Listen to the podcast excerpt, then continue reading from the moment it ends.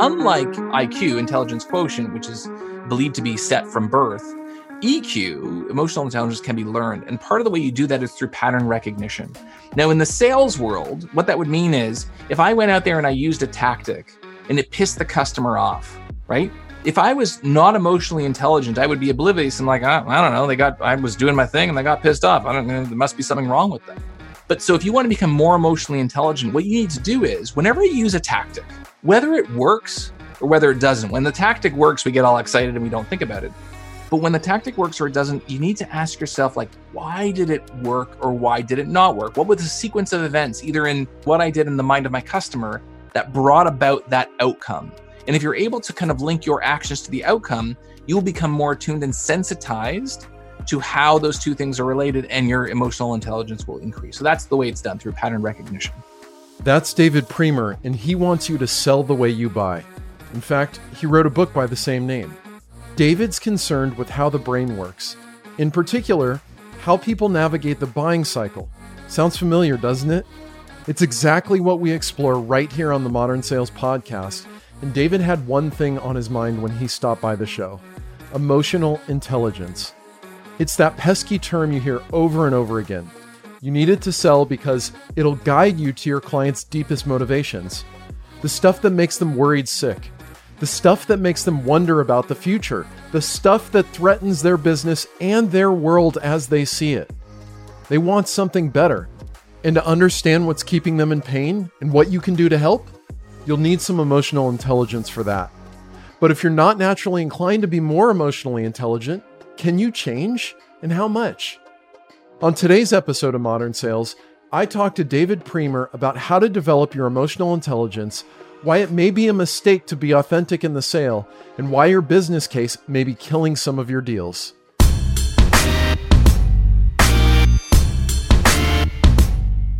Welcome to Modern Sales, a podcast that'll help you sell more by understanding how people buy.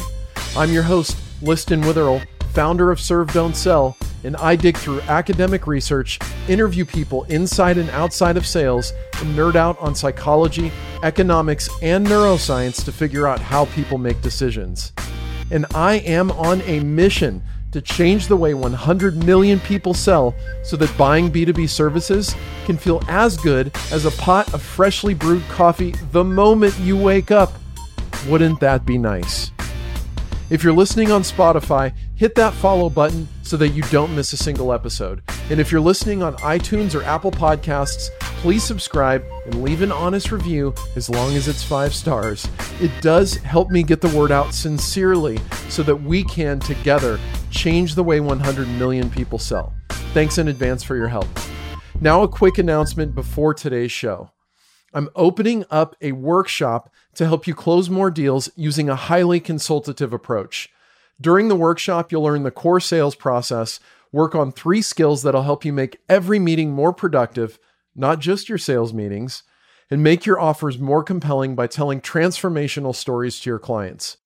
The workshop is delivered online and remote in a four week sprint format, and it's made specifically to help you sell more services.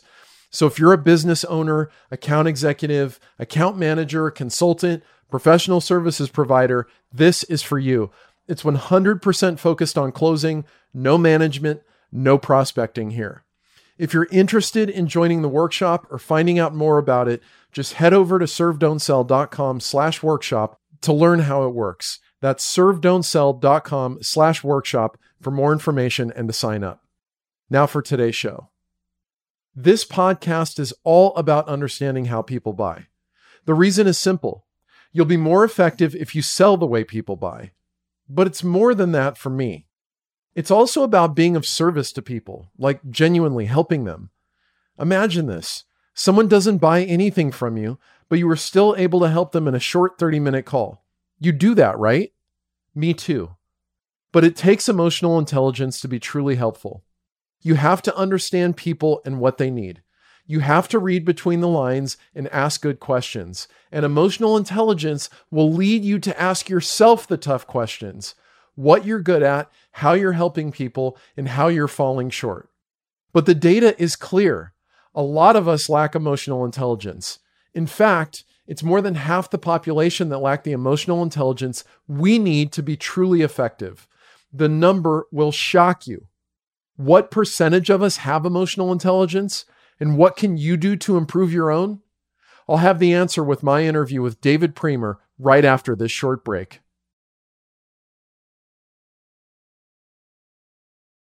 Welcome back to Modern Sales, and I am here with the author of Cerebral Selling, David Priemer. David, how are you today? I'm great. Listen, great to be with you. Thank you for being here. Did I get your name right? I'm conscious of that. You did, yeah, Priemer. You got it. Like I said, as a Canadian, which you'll hear. I mean, I say process and project and about. So if your listeners are catching that, people want to somehow Frenchify my name and say Premier, but you did a great job. Okay, awesome. All right, so we're off to a good start. So I wanted to start here. The name of your book is Sell the Way You Buy. And you say to do that. And I think if everyone did that, though, they'd almost certainly focus on the most pleasant experiences they've had, which aren't necessarily reflective of the best or most successful buying experiences. So, depending on what we sell, we may not be able to deliver a super satisfying experience we may have to give some bad news or even make our client feel uneasy or uncomfortable. So, how do we think about balancing those two things?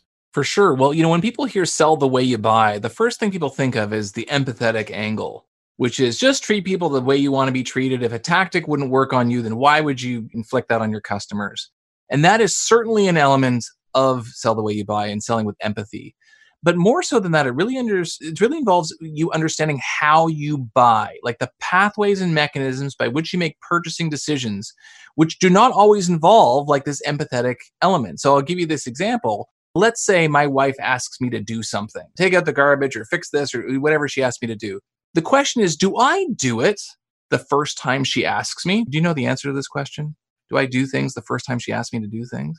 My guess is it's going to be a not always. Not, yeah, I'm less than consistent in that area, right? And so she has to ask me like a few different times to do it. And eventually I do it, and I'm not angry with her. And in fact, doing these things are in my best interest.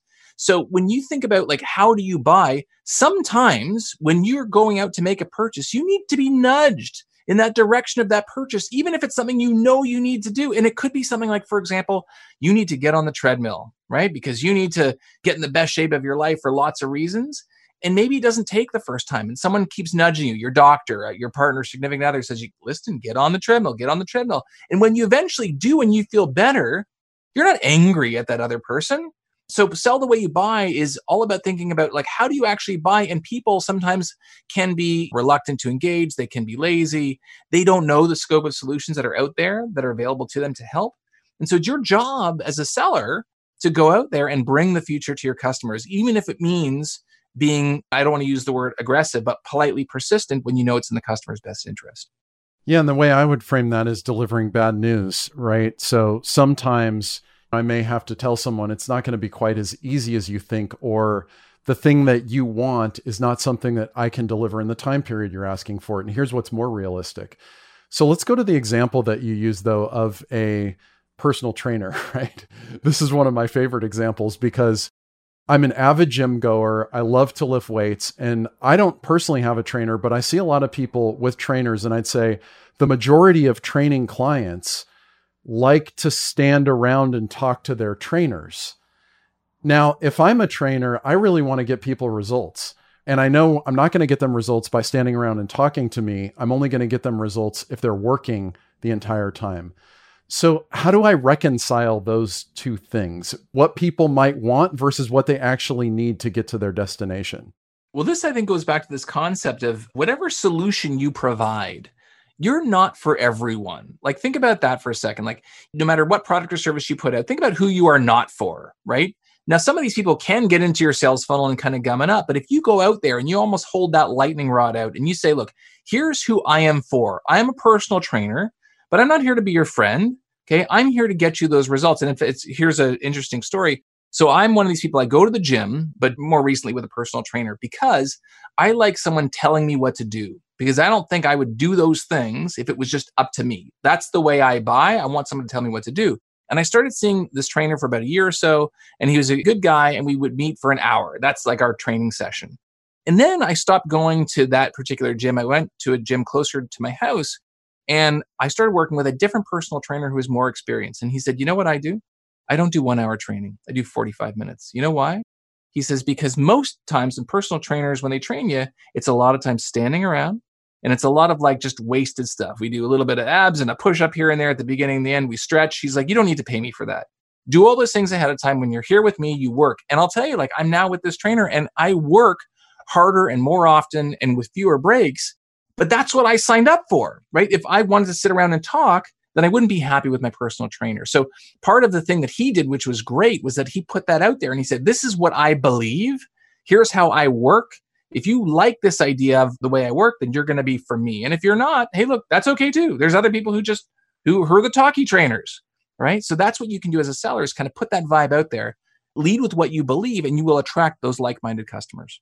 So there was a stat in your book about empathy that really stood out to me. And you mentioned that only 36% of people are what are considered highly empathetic. I don't know exactly how that was determined, but that means 64% of people, one out of three essentially, are not and have a lot of room for improvement. What can they do to improve? Like, what are some actions or exercises or things that they can do to become more empathetic? Yeah. So the statistic is actually around emotional intelligence. And this was a study of, I think, about 500,000 people.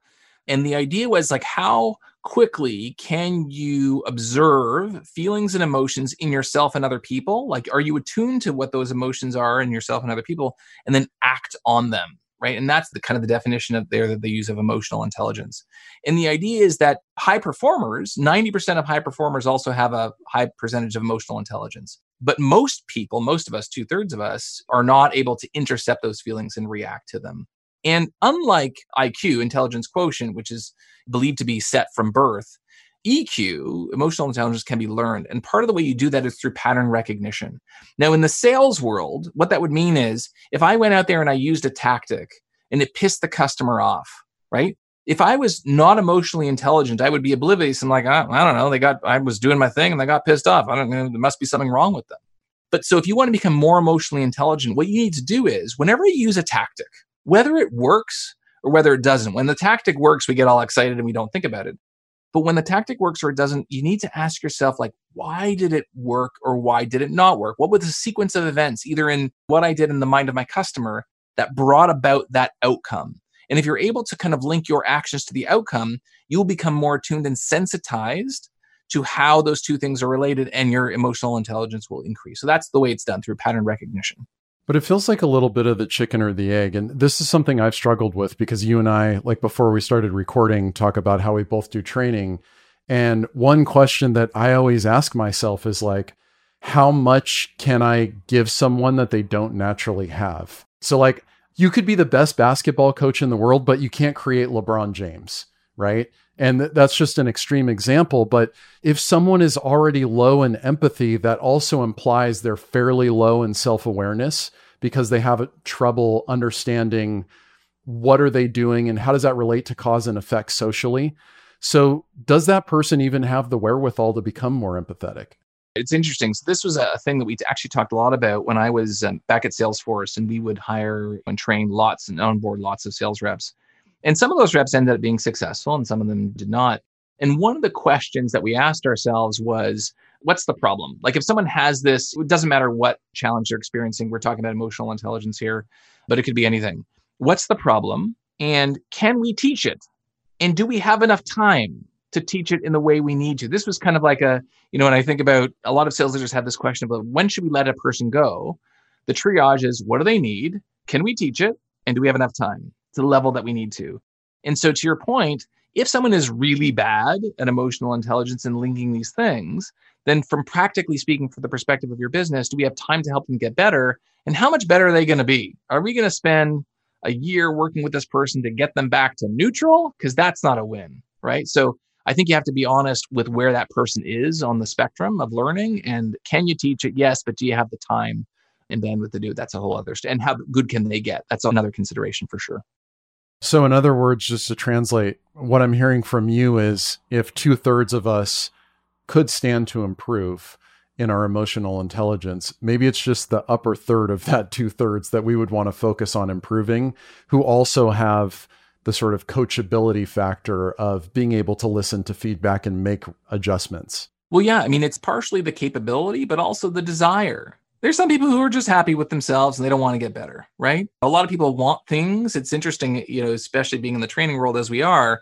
A lot of people want things. A lot of people want six pack abs and to be in the best shape of their life and to make a million dollars being in sales or play in the NBA or NHL. But not everyone's willing to do what it takes or has the ability to get there, right? And so part of what we need to recognize as individuals is like, what is our natural ability? how should we be investing in ourselves? There's actually quite a lot you can do if you are motivated to get better. But the reality is, when you look at the spectrum of like A players and people who are really good at anything in the society, it's a small fraction of people, right? And that goes for sales or sports, whatever you happen to do. So you can go a long way just by being motivated and putting in the work, honestly, to get better.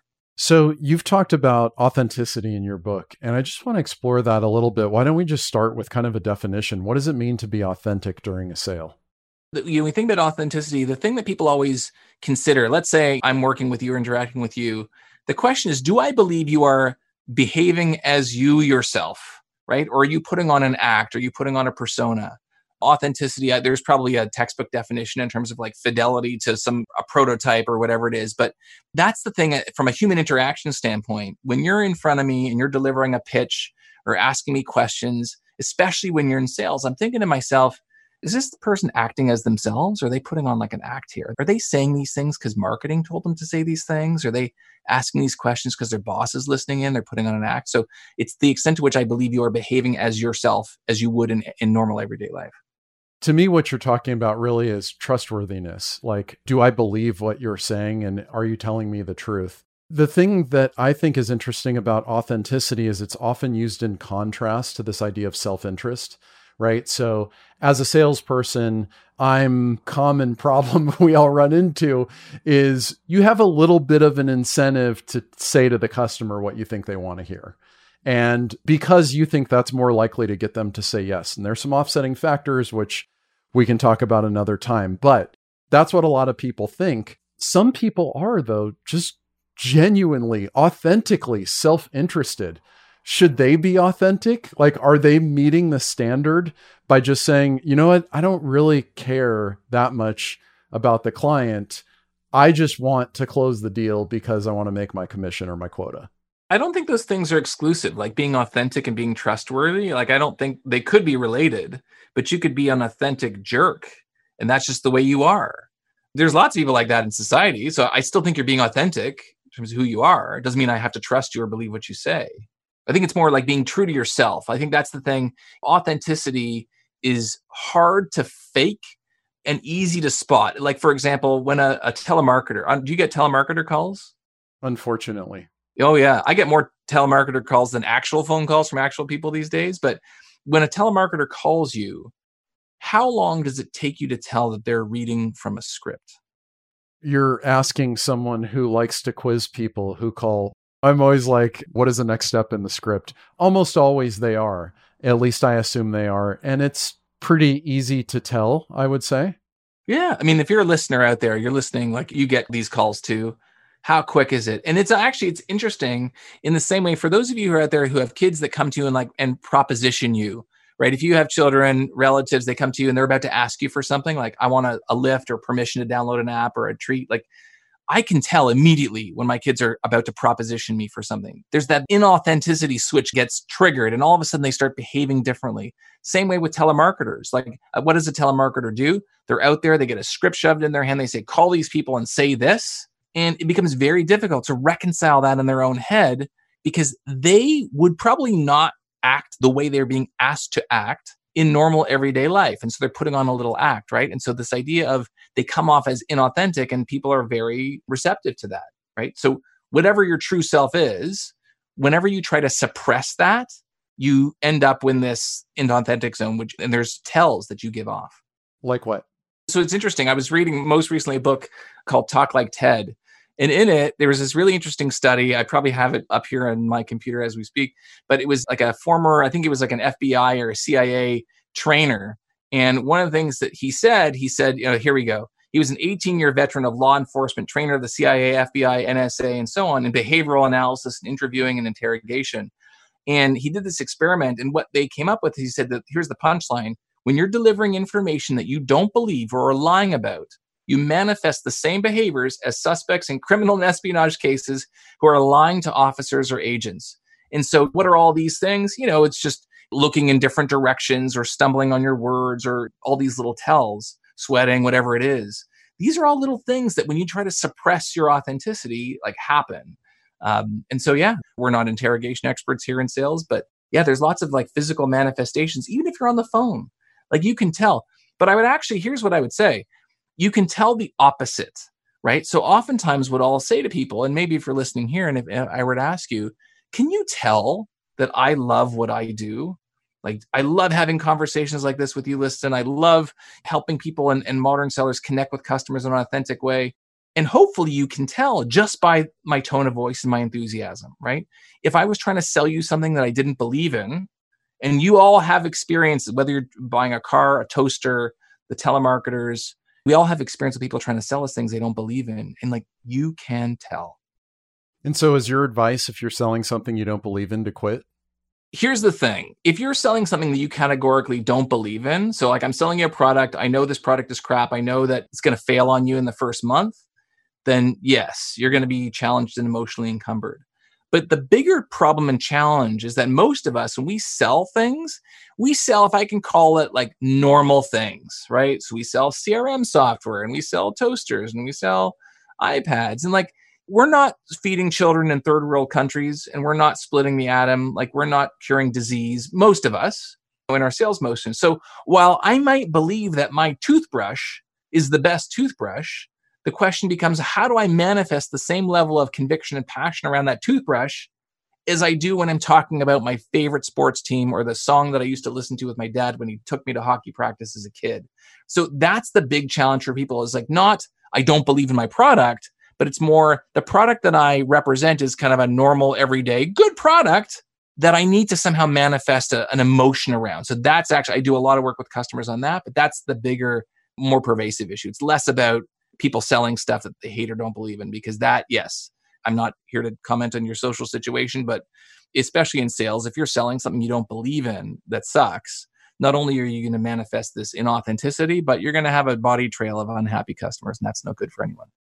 Yeah i agree with that. I, I guess i just wonder if getting the same level of enthusiasm for what you're selling salesforce for instance when we know the failure rate of a CRM implementation is between 30 and 70% by some measures, typically 50 to 60%. So every other client's not going to succeed on average.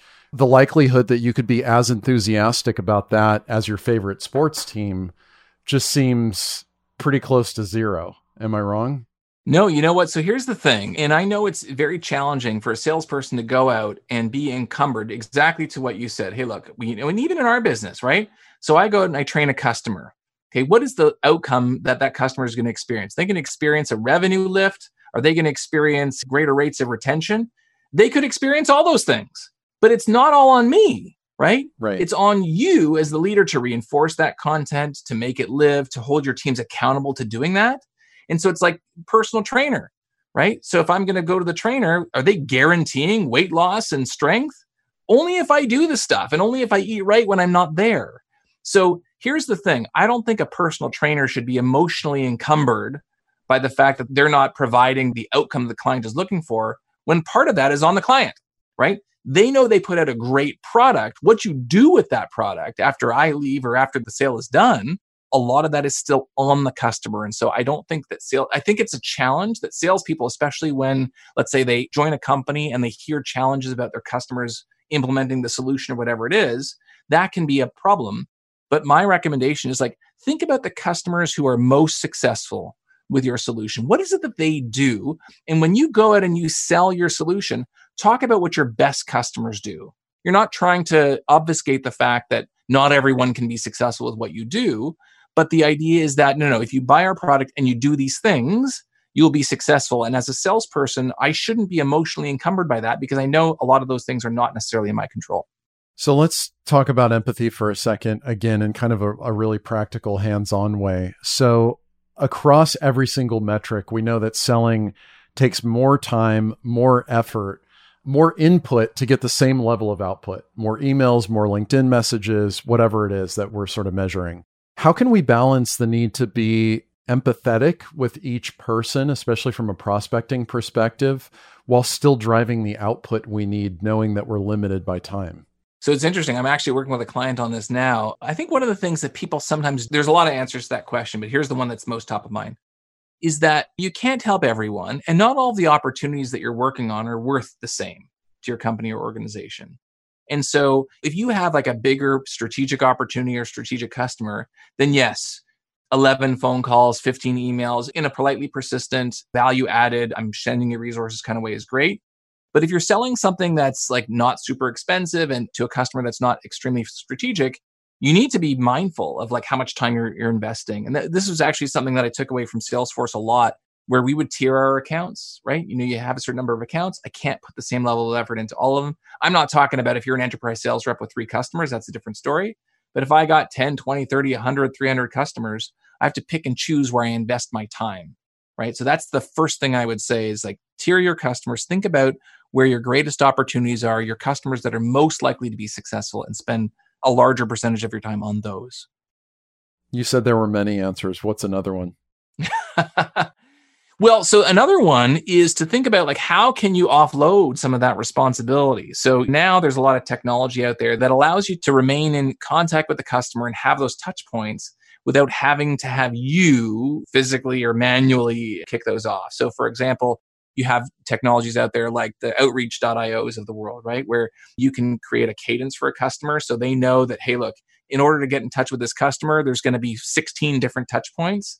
And the first one's going to be an email, then there's going to be a LinkedIn invite, and then there's going to be a follow up. And, and some of those things can be automated, right? Some of these things are, they're very clever now with how you can insert a certain degree of personalization at scale so you don't have to touch them. So that's another option, right? Is to take the load off, knowing that you're going to need all those touch points. They don't all, all have to be personal right from you and the investment of your mind share and time.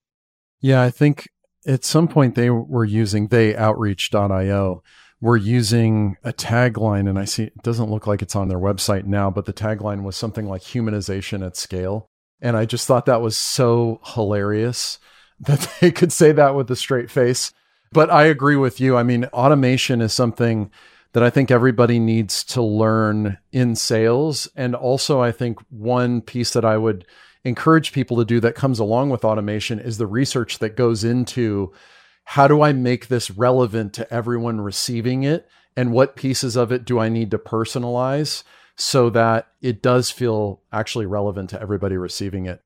How could we, you and I, talk without bringing up Amos Tversky and Dan Kahneman. So, Thinking Fast and Slow is a very influential book. I mean, groundbreaking book, really, on the way we make decisions as human beings. And one of the ways you applied it in your book was around selling ROI or the business case. And you're kind of encouraging people to think twice about doing that, or at least think very carefully. What do I need to know about the downside of selling on a business case or ROI? kind of pitch? When you think about how people buy, certainly if you're in business, you must have some kind of ROI, return on investment, right? This is a financial calculation of expected return. Someone invests in your product service, they're going to make money or save money or some way, right? And that's good. But the problem is that's not actually how people buy. Salespeople are conditioned often to talk about value, like go out and sell value, sell value. And sales leaders use that battle cry as a proxy for ROI. Go tell your customers they should spend money with us because if they do, they're going to save money or make money. But value is actually not a calculation. Value is discretionary, it's subjective. So if I were to say, Where did you go on your last vacation? What was the ROI of that? Okay. Now you believe that where you went on, you believe there was ROI on vacation, otherwise you wouldn't have invested in it. But if I said, okay, well, what was the ROI? What was the ROI of going to there versus another place? That's not how the human mind works. You buy based on feelings. Even, you know, I always talk about this the statement. Do you ever hear the statement, no one ever got fired for buying IBM? Have you heard that? Of course, yeah. Which is a statement about buying the market later. Yeah. Right.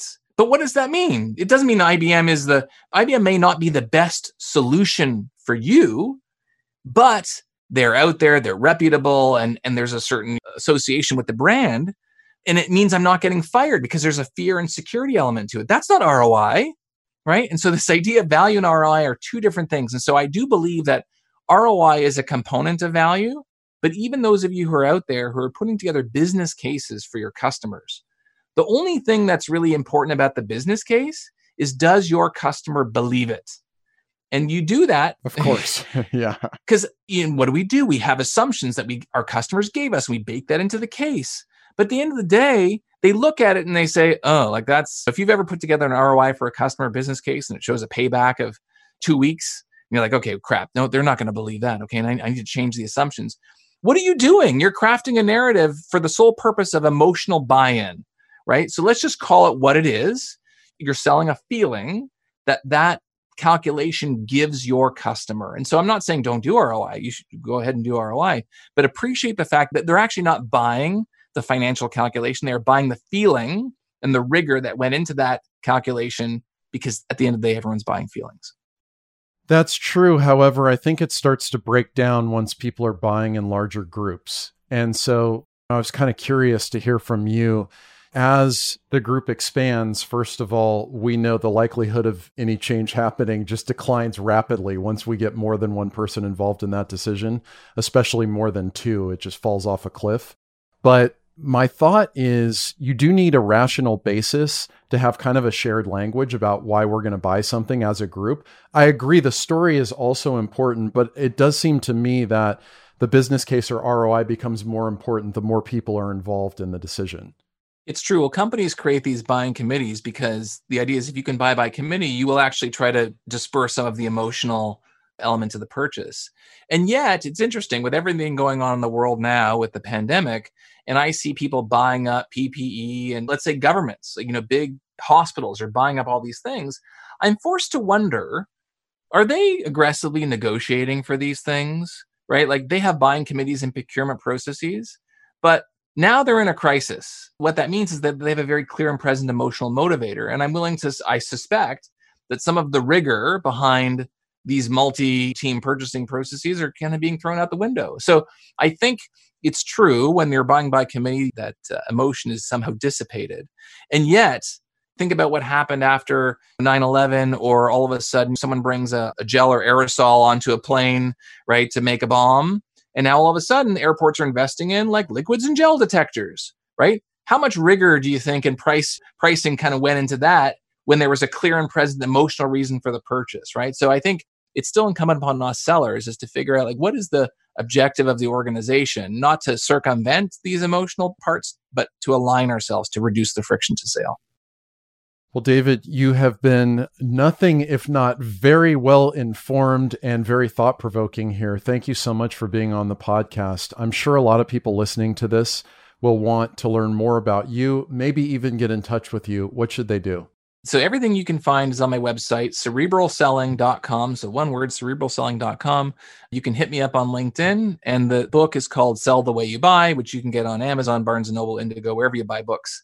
So lots of different ways in this day and age to find me. And by all means, if you think there's a way I can help, feel free to reach out. But I also I give away tons of stuff for free. So on the website, I have a link to my YouTube channel, which is Cerebral Selling as well, and, and tons of content. So by all means, avail yourself of all of that stuff. It's my pleasure to help. Fantastic. And of course, all of that is linked in the show notes. David, thanks so much for being here.